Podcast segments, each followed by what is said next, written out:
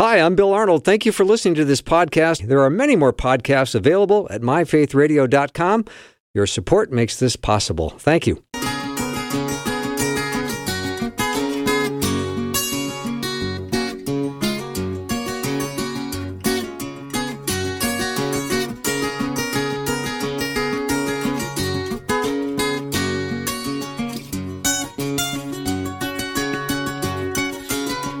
And a warm welcome to the afternoon show. I'm Bill Arnold, and you know, it's always nice when there's plan A and plan B. Sometimes you need plan A, and sometimes you do plan B. And Dr. Marcus Bachmann is on his way, but he's a little bit late. But thankfully, Guy Talk guys are still here.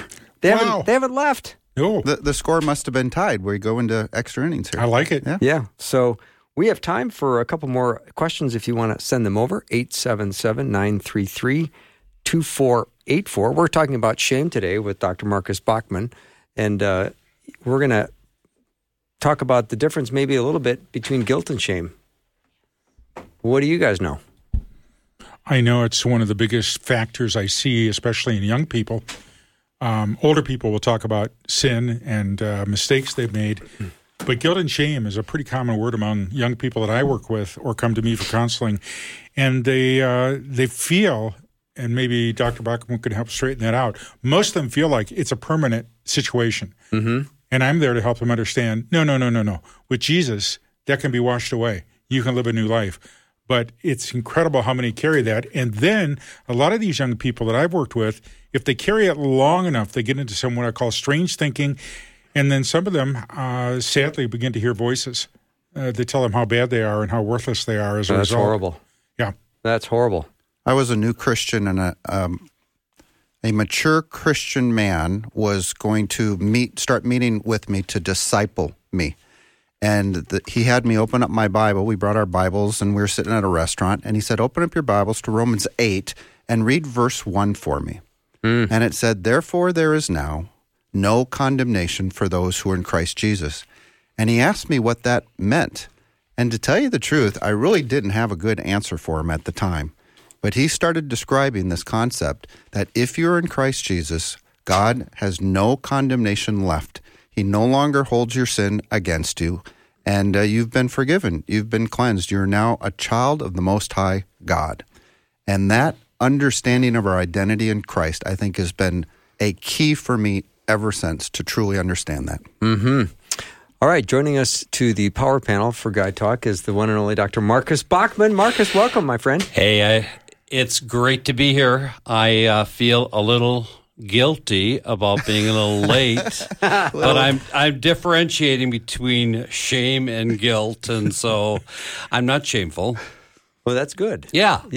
But you are guilty. I'm a little guilty. I should have managed my time. I think we should talk about the difference between guilt and shame, though. I would love for you to do that. My power panel guys were nice enough to stay for a little bit, and I thought, well, let's keep them around just a little bit, right? Yes. Yeah, so let's talk about the difference between shame and guilt. Well, I think shame is something that people internalize. They feel it's they're a bad person. There's something wrong with them.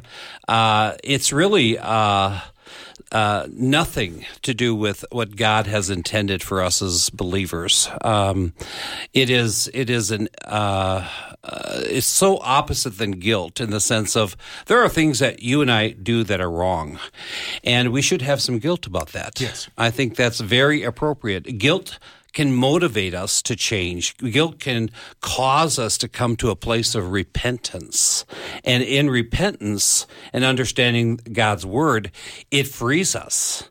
Where shame says, there is no hope. Right. There is nothing about shame that says you can change, you can have a better life. What it does is it keeps people in secret and not coming out and telling people what I am shameful about. Often they keep it inside.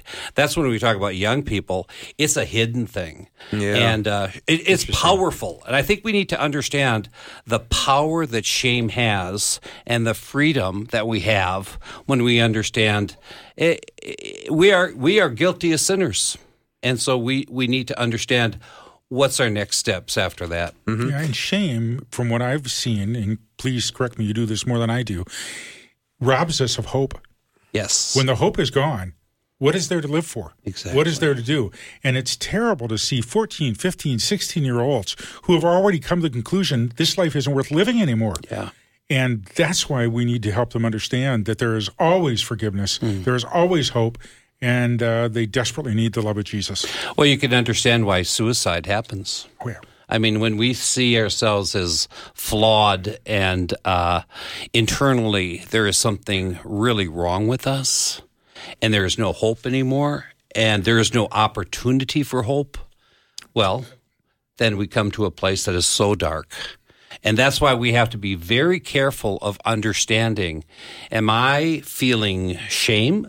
Let me get right thinking about this. Let me correct my thinking. Allow me to change in my thinking process so that who I am is I am created with special purpose in the image of God, and that carries no shame. You say that Scripture says that whoever trusts in the Lord will never be put to shame.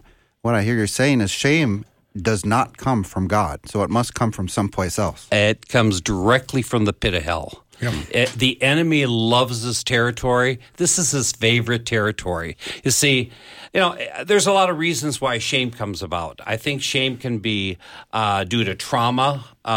In all honesty, how people internalize trauma, they think, well, if that terrible thing happened, that must be something wrong with me then.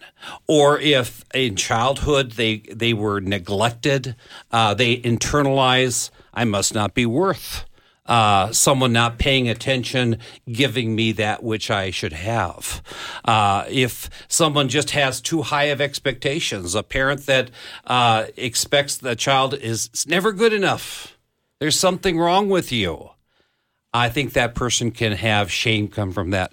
But in all of that, the enemy, this is his territory, because he repeats to you those things that you internalize with, I'm not good enough. There's something internally wrong with me. Mm-hmm. I work with a lot of young preachers of different denominations. I've done a lot of training. The one thing I try to get across to them is you're not the Savior. Yes. Jesus is. When you preach from the pulpit, you want to preach the truth. But when you're talking about shame, it's one of the wisest things to say, let me tell you about when I carried shame and what it did to me until I finally woke up to the love of Jesus. Mm-hmm. And if you're carrying shame today, don't hide it. Jesus wants to get rid of it and deal with it. But I think people sitting in the pew, they look at the pastors and they say, well, he's perfect, or he's got his life together. I'm not there. He didn't go through what I went through. We don't know what anybody's gone through. And it can be very deep. So I think the honesty with the Word of God is so powerful, and I encourage pastors to do that without making it about themselves. That's not the goal. The goal is to free people up to really listen. I think that's one of the most powerful things that is going on in our churches that have recovery groups. Yeah. They talk about who am I and where did I come from and what message was given to me. And so often those that have been so traumatized and so hurt, they have nothing else to say other than often this is who I am, dirty as can be, and I come from a past of shame. Mm-hmm. And once that's brought to light, powerful. Yeah. Let me see if I can try a recap here. Dr. Marcus Bachmann is my guest, along with Tom Parrish and Jeff Verdoorn.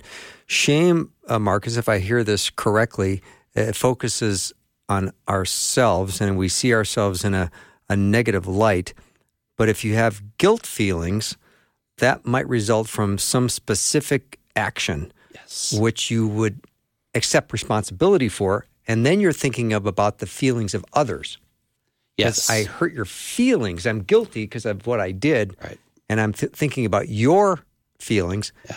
Shame-related, I'm only thinking about my feelings. That's right. And I'm only thinking of myself in a negative light. Let me give you an example of what I consider healthy guilt, and I'll just tell you my example from last week. I was talking with a telemarketer, and I have to acknowledge the fact that I have very little time for telemarketers, and it showed in my response. And by the time I was finished, I didn't swear, I didn't raise my voice, but I had an attitude that said, really belittling attitude of, why are you wasting my time, and why do you work for that company? And by the time it was said, I just had a really guilty feeling that, what right, Marcus, did you have to talk to that person? And I'm thankful that the Holy Spirit convicted me before I hung up on the telemarketer, and I apologized. I said, I just realized I'm out of line here. I have an attitude here that is disrespectful, and I know you're working for a company for the reasons that you are, and I just need to apologize. I am sorry. Would you forgive me for my attitude? And I can't tell you how releasing and free it was for me. Yeah. Again, this just happened last week, and here I am, whatever you call me, So Bill, I have some things to confess to you. the line is over there, Jeff. Okay, all right. We can open this up for the listeners. All I will say, and you know what? I just got to say this last piece of it. The telemarketer, it seemed like just for a few seconds, said, oh, I can't tell you how kind that was of you. And I just want to say thank you for this call. Mm. Obviously, I didn't buy anything from this person, the company. We hung up and said, have a good day. And it was freeing for both of us. Yeah. I went through an open house when I was house shopping. And, some ambitious realtors want to ask all kinds of questions and get you on board, right? Sure. And I didn't really care for the house, and I didn't really want to answer the questions, and I found myself being a little rude, and I left. And it struck me that I was being rude. And I went back, and I said, I drove back. I was 2 blocks away, and I went back, and I said, I need to apologize. I was disrespectful and rude. You did your job beautifully, and I was not nice. And he said, whoa, no one has ever done this. Wow. And do you realize how much of a testimony that is for the kingdom? There you go. It is so powerful because people don't see that in Christians often enough. Yeah. Mm-hmm. And when they see that, guess what? They see Jesus. Amen. All right, we'll take a little break. I don't know what's happening this hour. I know I've got Dr. Marcus Bachmann here. He's my guest talking about shame, but Jeff is still here. Tom is still here. I hope you guys don't leave. This is a lot of fun. And we're having a good time. I got some great questions coming in as well, so we'll take a short break and be right back.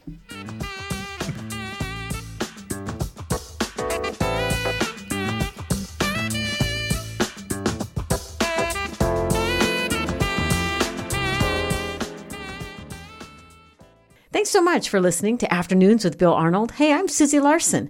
If you enjoy what you're finding here, consider subscribing to some of our other Faith Radio podcasts, like mine, for instance. You can search Susie Larson Live at MyFaithRadio.com or wherever you listen to podcasts. Hit subscribe and have a great day.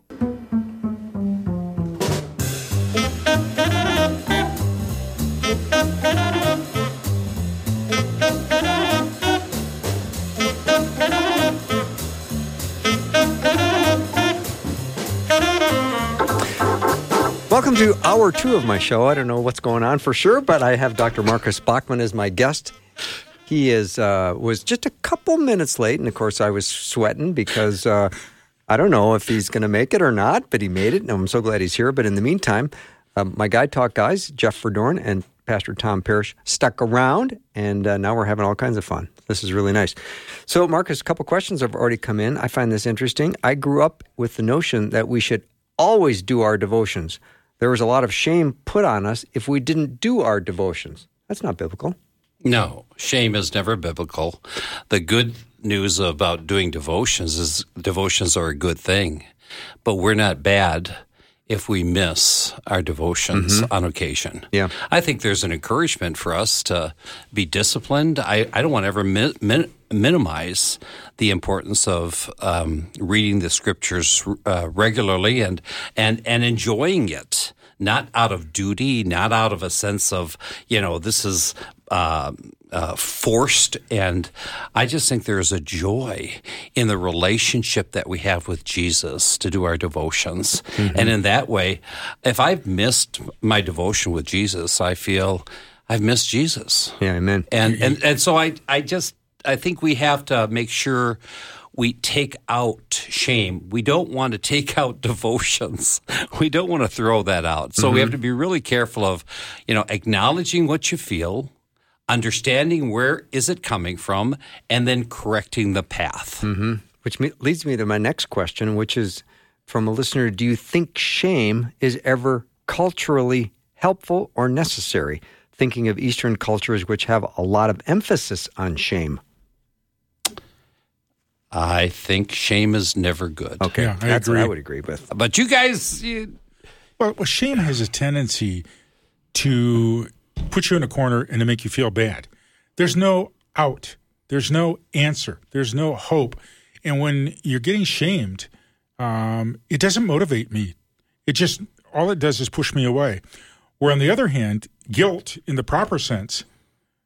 draws me to come to the conclusion, I want to be right with the Lord, Jesus, and I want to be right with my brothers and sisters in Christ, like you did with the telemarketer, and that's exactly what happens. There's a difference between the two, and the problem is shame is destructive, and we should never use shame on our kids or anybody else. It doesn't work. We always need to motivate them by what they can be and what the Lord is wanting them to be and what is better for them. I think for parents who have used shame, for example— I don't think necessarily they even understand, what the power of that. And I think they're trying to raise good, even the cultures that say, you come up to the highest standard and even then it's never good enough. I don't believe that the motivation is to purposefully hurt your child. So I think that even as a child who grows up as an adult, and I'm a strong believer as a therapist, that we got to get over this. We can't stay in childhood hurt feelings. We need to speak it forth. We need to get help, but we need to move on. And I think it's unfortunate if we make a decision not to move on. But the truth is we need to forgive our parents, probably with the understanding that it wasn't purposeful. It wasn't motivated to hurt us. Right. They were doing what they knew was best, even if it didn't work the way it should have. Mm-hmm. Seems to me if God doesn't shame his children, then parents shouldn't shame their children, and cultures shouldn't shame their children or their citizens. And it seems to me at all those levels, it's not right. It's interesting because, as you know, Marcus, the New Testament is probably... and I'm going to put this more in medical terms, the most therapeutic document ever written, because the church is encouraged to share with one another and to listen to one another and to encourage one another. And we could put you out of business if we actually did that, but we don't do it enough, and therefore people harbor this inside and they don't know where to go with it. Oh. And I'm glad they get to you. I'm glad they come to a pastor and talk to them. But this should be normal in Christianity. From day one, we should be teaching kids and adults how to share our burdens with one another, how to be honest, and know that the cleansing hand of Jesus is there. And people need that. They don't get it too often. I will say the beauty of being able to, I am honored to be a part of someone's faith journey in counseling and to sit in an office where they know confidentiality is upheld. So they're safe. Yeah. And then they're able to share their shame. Yeah. Mm. And it is powerful. I'm sure it happens in pastors' offices, but I will say that the beauty of knowing, they know that they are in a place where they can actually unload. It is so healing and beneficial. I'd love to hear from listeners for those that have been released of shame. What has helped them? Yeah. I have some specific ways that I think would be helpful, but I'd love to hear from listeners because, your audience is fantastic in giving some sound advice of how they were released from shame. Mm-hmm. It's powerful. If you can do that, send it over, 877-933-2484. You can, of course, remain anonymous. Again, the number is 877-933-2484. 933-2484, how you've been released from shame. Marcus, let me ask you this. Who is more susceptible to the negative effects of shame? I think kids, adolescents suffer with a lot of shame, but who is most susceptible to the negative effects of shame? I think there are some very specific people who are not affirmed in the Word of God. They're not affirmed as a person with their identity. Those that have been vulnerable because they have not been considered precious cargo growing up. Mm-hmm. We don't have to go overboard with the self-esteem movement, but we need to be central on giving people the understanding how absolutely they are loved by Christ and how powerful that is in their life, purposeful that is in their life, and how compassionate we need to be with children. Jesus clearly gave that example, and I think that if those people who haven't received that, children are vulnerable. Adolescents are vulnerable, and it stays with us through adulthood, and so that makes us vulnerable. We make really poor choices if we are not understanding the value, the worth, and if we feel shameful, we need to disappear. We need to say, I can't do that. Do you realize how many people say no to life because they're shamed? Wow.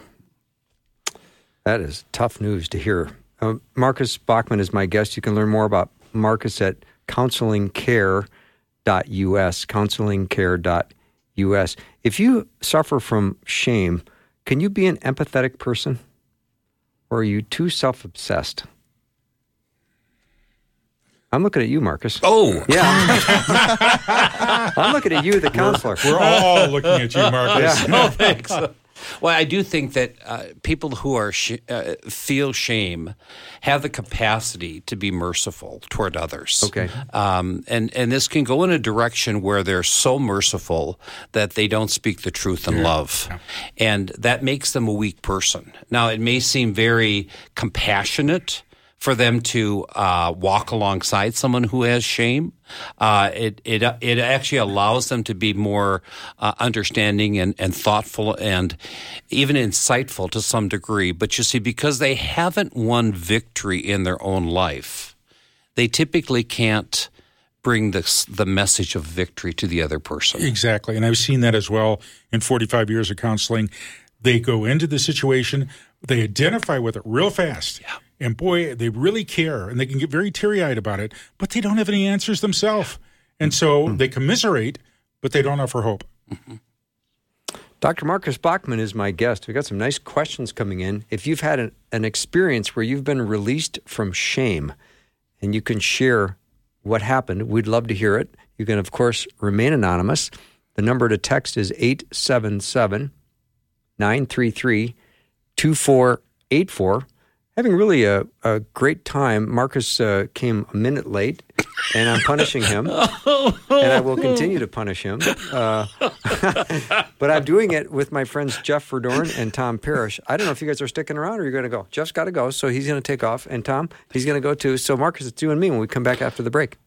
Okay, well, I'll try to do that with you, Bill. All right. Tamp down some of the excitement. All right. We'll be right back.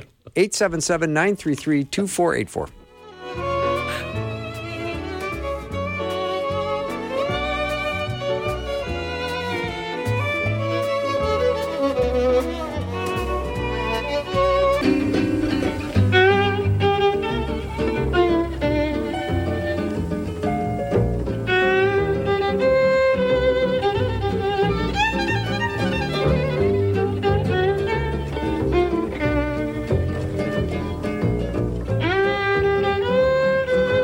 All right, we're back, and it's a little less crowded in the studio right now. Dr. Marcus Bachmann is my guest, and Jeff and Tom are gone. They're in their cars, I hope, listening. Thank you very much for staying an extra half hour. Today, Marcus Bachmann and I are talking about shame, and I know if you have a story where you've been released from shame, I would love for you to text it over 877-933-2484. One came in, Marcus said, I've been released from shame. when I was open with my wife about my actions and feelings, and she loved me in spite of what I did. Oh, isn't that powerful? I love to hear that. It is, it's very difficult for, particularly, I'll just say it, for a man to acknowledge his sinful ways, whether it's pornography or having an affair or cheating on the income taxes, whatever it is. Our wives are often gracious. Our good friends are often gracious to us. So the acknowledgement and the releasing of that information it brings it to light, and it is a powerful tool. And I have to say, even if, and I'm so glad the listener had a great experience, but even if we don't have as good of a response from another person that we share it with, it's still the right thing to do. Because we need to be giving ourselves permission. Mm-hmm. We're talking to Dr. Marcus Bachmann about shame. Here's a comment. Take it out of the darkness and into the light. Mm. Confess to somebody. Then tell your story to a few people. It will become more and more freeing every time you do it. Yeah. Let me add to that. I fully agree. I think we need to be selective. I think it's... Even though I said before that sometimes we don't get the best results, but I think we just need to be wise. Obviously, if we're married in a relationship like that, we should be able to have the freedom to tell our spouse mm-hmm. and make that decision. But I think that among our others that we're sharing it with, we need to make sure that they're safe. Often within the Christian circle, we have people that says, I'll pray for you about that. And basically then they get to share it with somebody else as a prayer request, yeah. And it becomes really a source of gossip. Mm-hmm. You know, you wouldn't believe what so-and-so shared with me. I just can't believe she was involved with that. I had no idea. And then they start vomiting all over the place. So I think we need to be careful.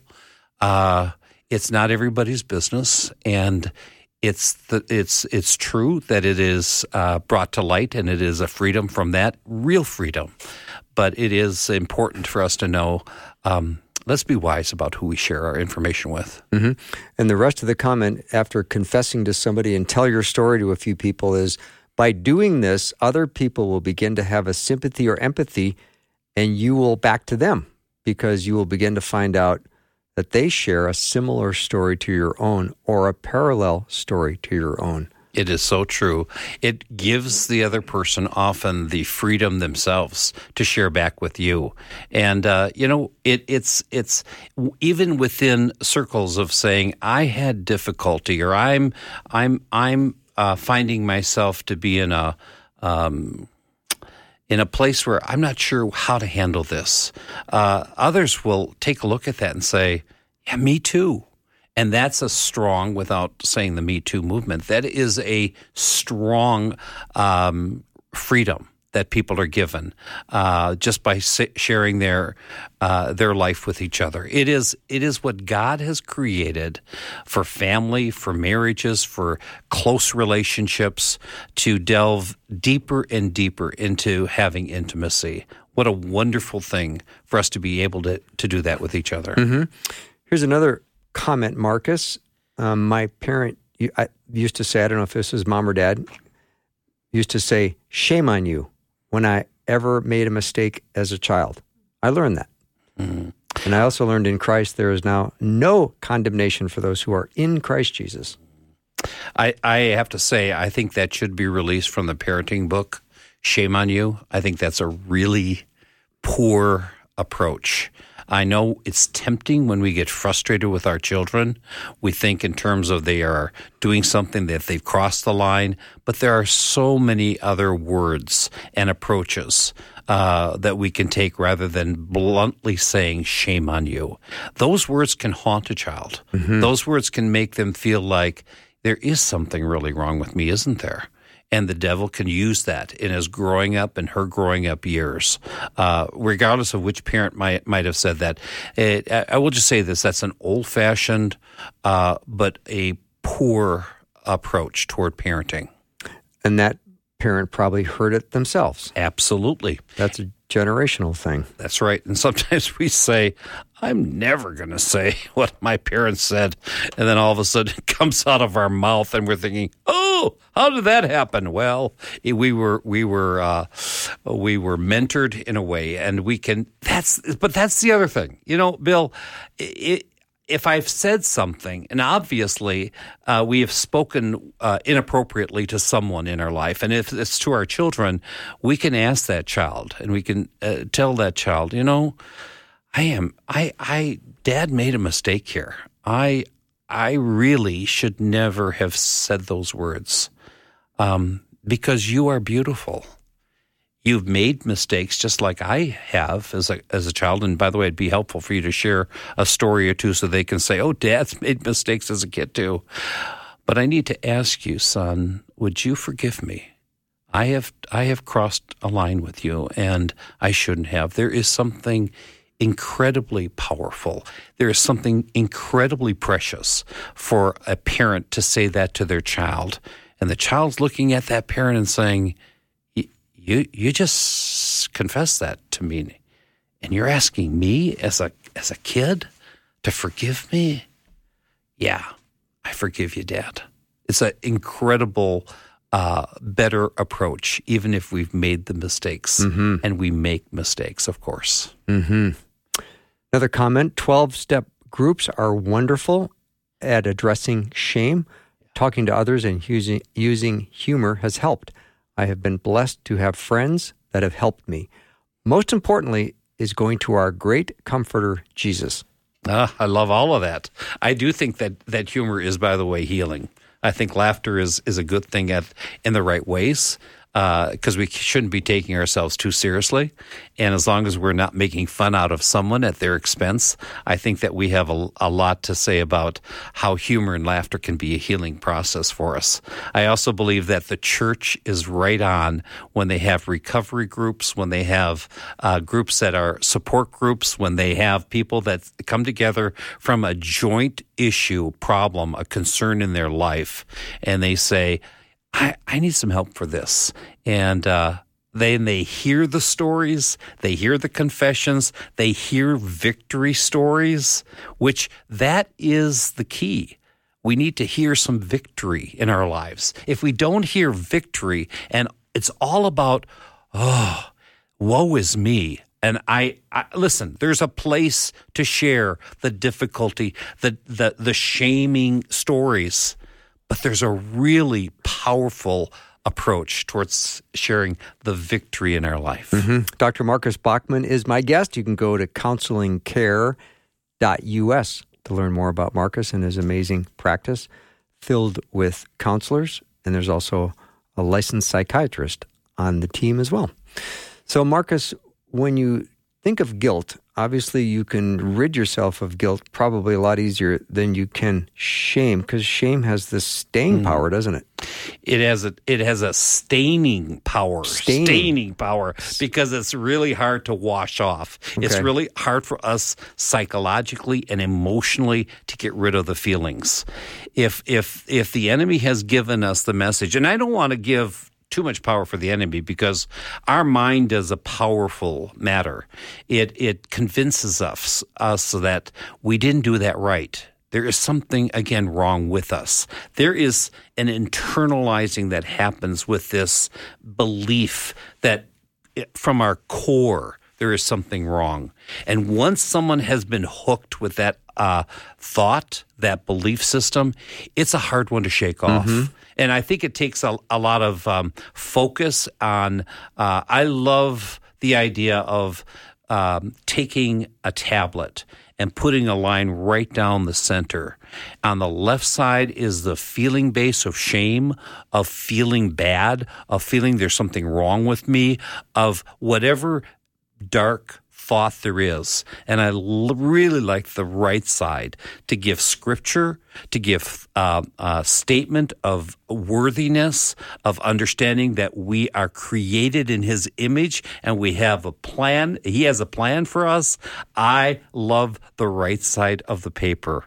And when I read the right side of the paper and repeat that back, it gives me the power, that I am a different person than what my thought process was a few minutes ago. Oh, I like that's self-talk and counseling one can do all by themselves. Mm-hmm. Marcus, if we're thinking of some of the destructive shaming tactics that people endured when they were younger, maybe we can try to give the parents or the people, or whether they were coaches or teachers or parents, a little bit of grace, because maybe they were trying to encourage constructive behavior, but they weren't doing it well.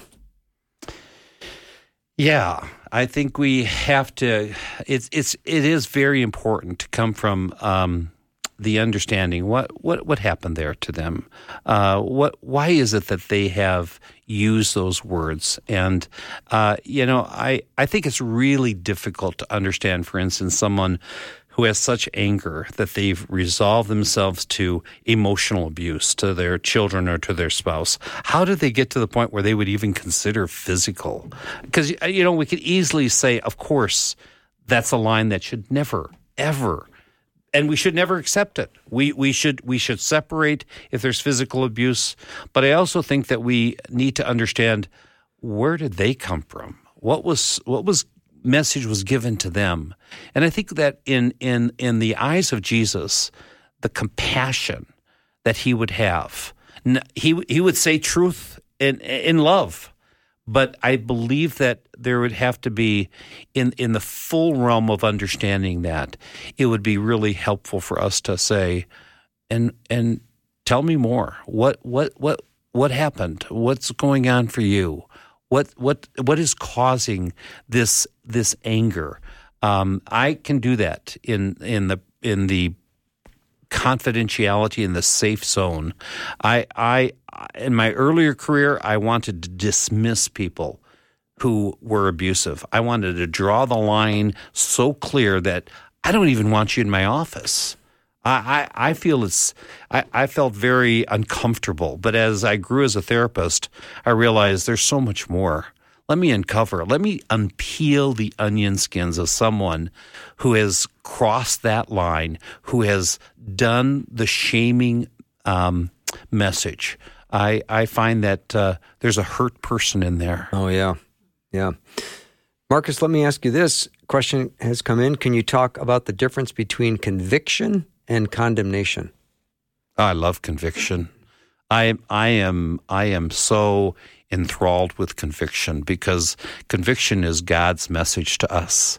It gives us the passion to live life. It causes us to stand up. It causes us, and people are different in some of these ways, but I love to salute the flag and put my hand on my heart with Pledge of Allegiance. I love to understand that we live in a free country, and I will do anything I can to continue that in our culture. But I also know that conviction is something that may be a little different for everybody, but I think that if, according to God's word, we should have conviction about how to live life and how to treat each other. And the other word that they were concerned about was conviction and condemnation. Condemnation. Oh, well, let's just say it straight for what it is. There is no condemnation for those that are in Christ Jesus, and that's freeing. Mm-hmm. And so the enemy, again, this is his arena. He wants to condemn people. And we have often, I hate to say it, it's almost embarrassing to say how sometimes the church has condemned each other within the church.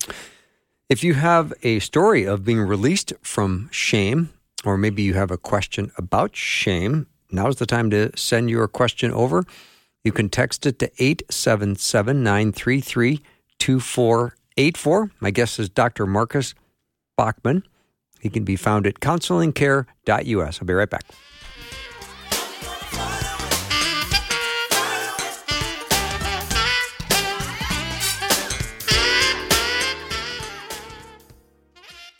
Faith Radio and Afternoons with Bill podcasts are available because of listener support. If you are a supporter, thank you so much.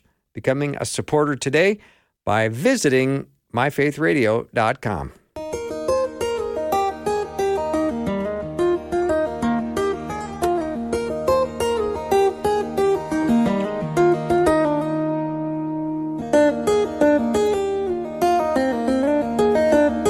Dr. Marcus Bachmann is my guest. We're talking about shame. If you have a shame, you've been released from shame or have a shame question, you can send it over 877-933-2484.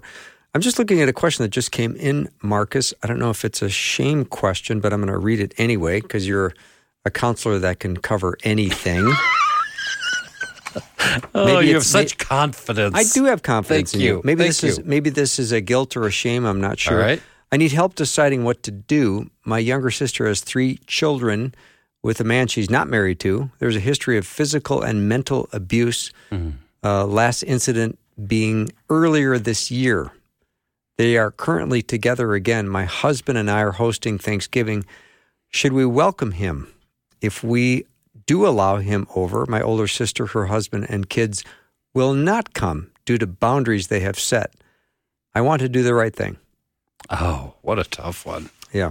What a tough one. I don't always know that counselors have the direct answer for that without talking more and unpeeling some things. Sure. But I would just say, first of all, the message needs to be clear that it's unacceptable to cross the lines with physical and mental abuse. And somehow that needs to be given to this man who's doing it. And I think at the same time, if it means that the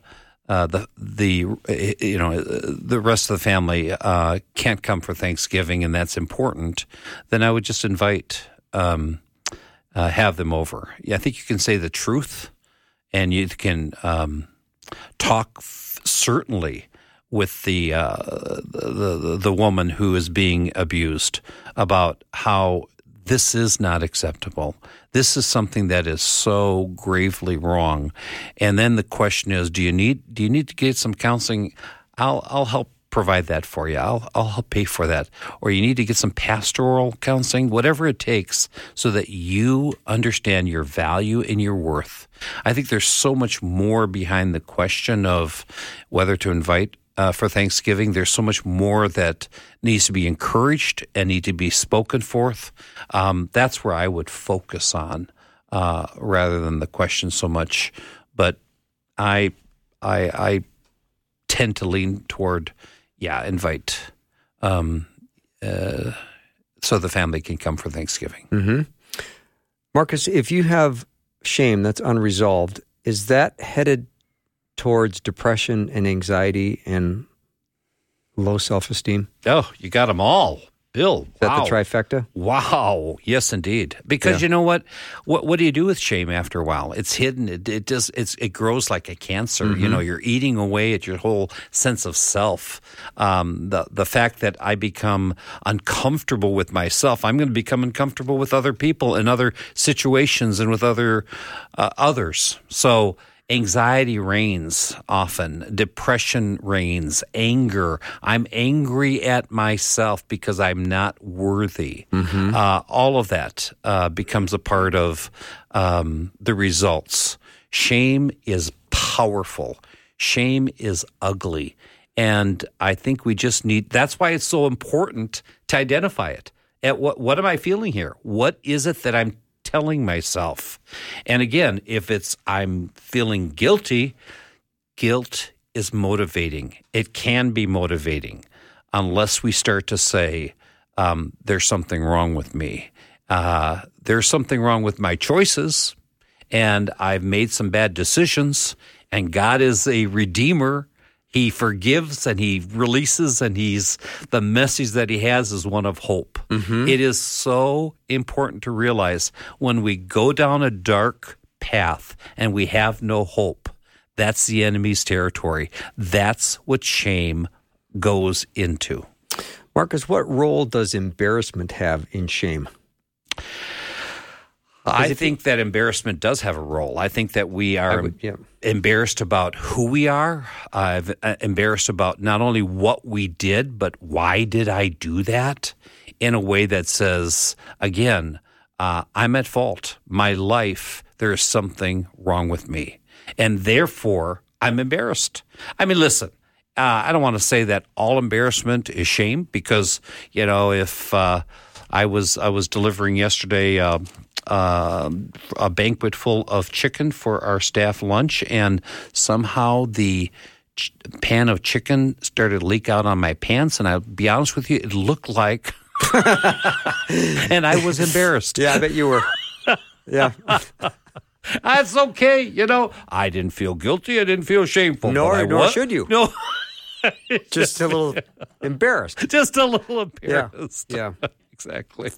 Oh, I shouldn't reveal all this stuff, but let's keep going. Okay. That's okay. Here's another comment.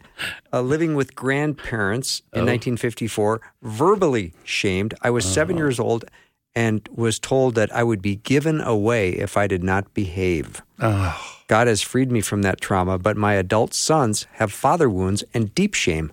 Mm. This is a big topic. Oh, it is. Oh, and I'll tell you, I mentioned this to you during the break, Bill. There are a lot of people that are so shame-filled, they won't even text or call in because they don't think they're worthy of their story being told. Mm. And I think that says a volume right there of how many. I mean, we got plenty of listeners that are involved in this and caring enough to say, I've had victory. That was a message my grandparents gave me.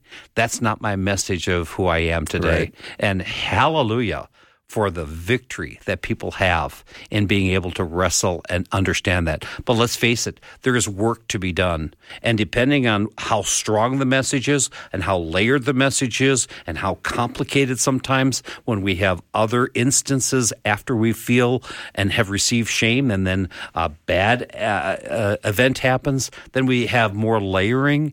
We need to have more time to be able to process. What is this that I feel that actually ends up, and it is complicated, motivates me to be angry toward my children, to be quick with my wife, to tell the telemarketer off, or whatever the case is. Mm-hmm. I think we just need to be patient and committed to understanding if we have shame, mm-hmm. where it comes from. Here's another comment. I always thought my parents didn't love me because I wasn't a boy. Mm. My mother had mental health problems, and my father shamed me for having any needs, like asking for deodorant when I was 13, mm-hmm. and he belittled my faith. So the comment is, make sure a person is trustworthy before sharing personal information. That's right. I fully agree with what we talked about before on that. I would say that there is a powerful statement there about a parent wanting, whether it's a boy or girl, and even saying that to the child, it is it's a very life-changing statement, and that's where we can have people question their sexuality, people question, am I worthy of being a boy and then turn into a man? Am I worthy? And the enemy has a heyday with that. So I think there is a tremendous amount of self-talk that needs to be clearly corrected. And if we haven't made this clear, let me say it again. Forgiveness, the power of forgiveness, releases the person from that message, that lifelong message that there's something internally wrong with me. And what could be more internally wrong with me? That I'm a boy, and I was told I was supposed to be a girl. Mm. Wow. You want to talk about some powerful messages there. Yeah. Marcus, thanks for being on the show today. And this is a very interesting topic that I think we could go on and on with, because I know to some degree everyone's got a little bit of shame here and there. And Bill, I'll plan on being on time next time, so I can bypass the guilt. I thought it was fun that the Guy Talk guy stuck around for 30 minutes. I think it was ideal. Yeah, it was kind of fun. It was great. Yeah, it was a good time. Yes. But thank you for being on the show. You can reach Dr. Marcus Bachmann and his team at counselingcare.us, counselingcare.us. And thanks again to the guys for an extended Guy Talk that they weren't planning on it. And special thanks to Dr. Marcus Bachmann for this wonderful hour discussing shame. It's not in the Bible. except in Genesis. I think it's right in the beginning. But it is. We can't discuss that at this point because we're out of time. But have a great night. Thanks for spending time with me. If you missed any of the show, you can always go to MyFaithRadio.com. Check out the podcast. Have a great night. I'll see you tomorrow.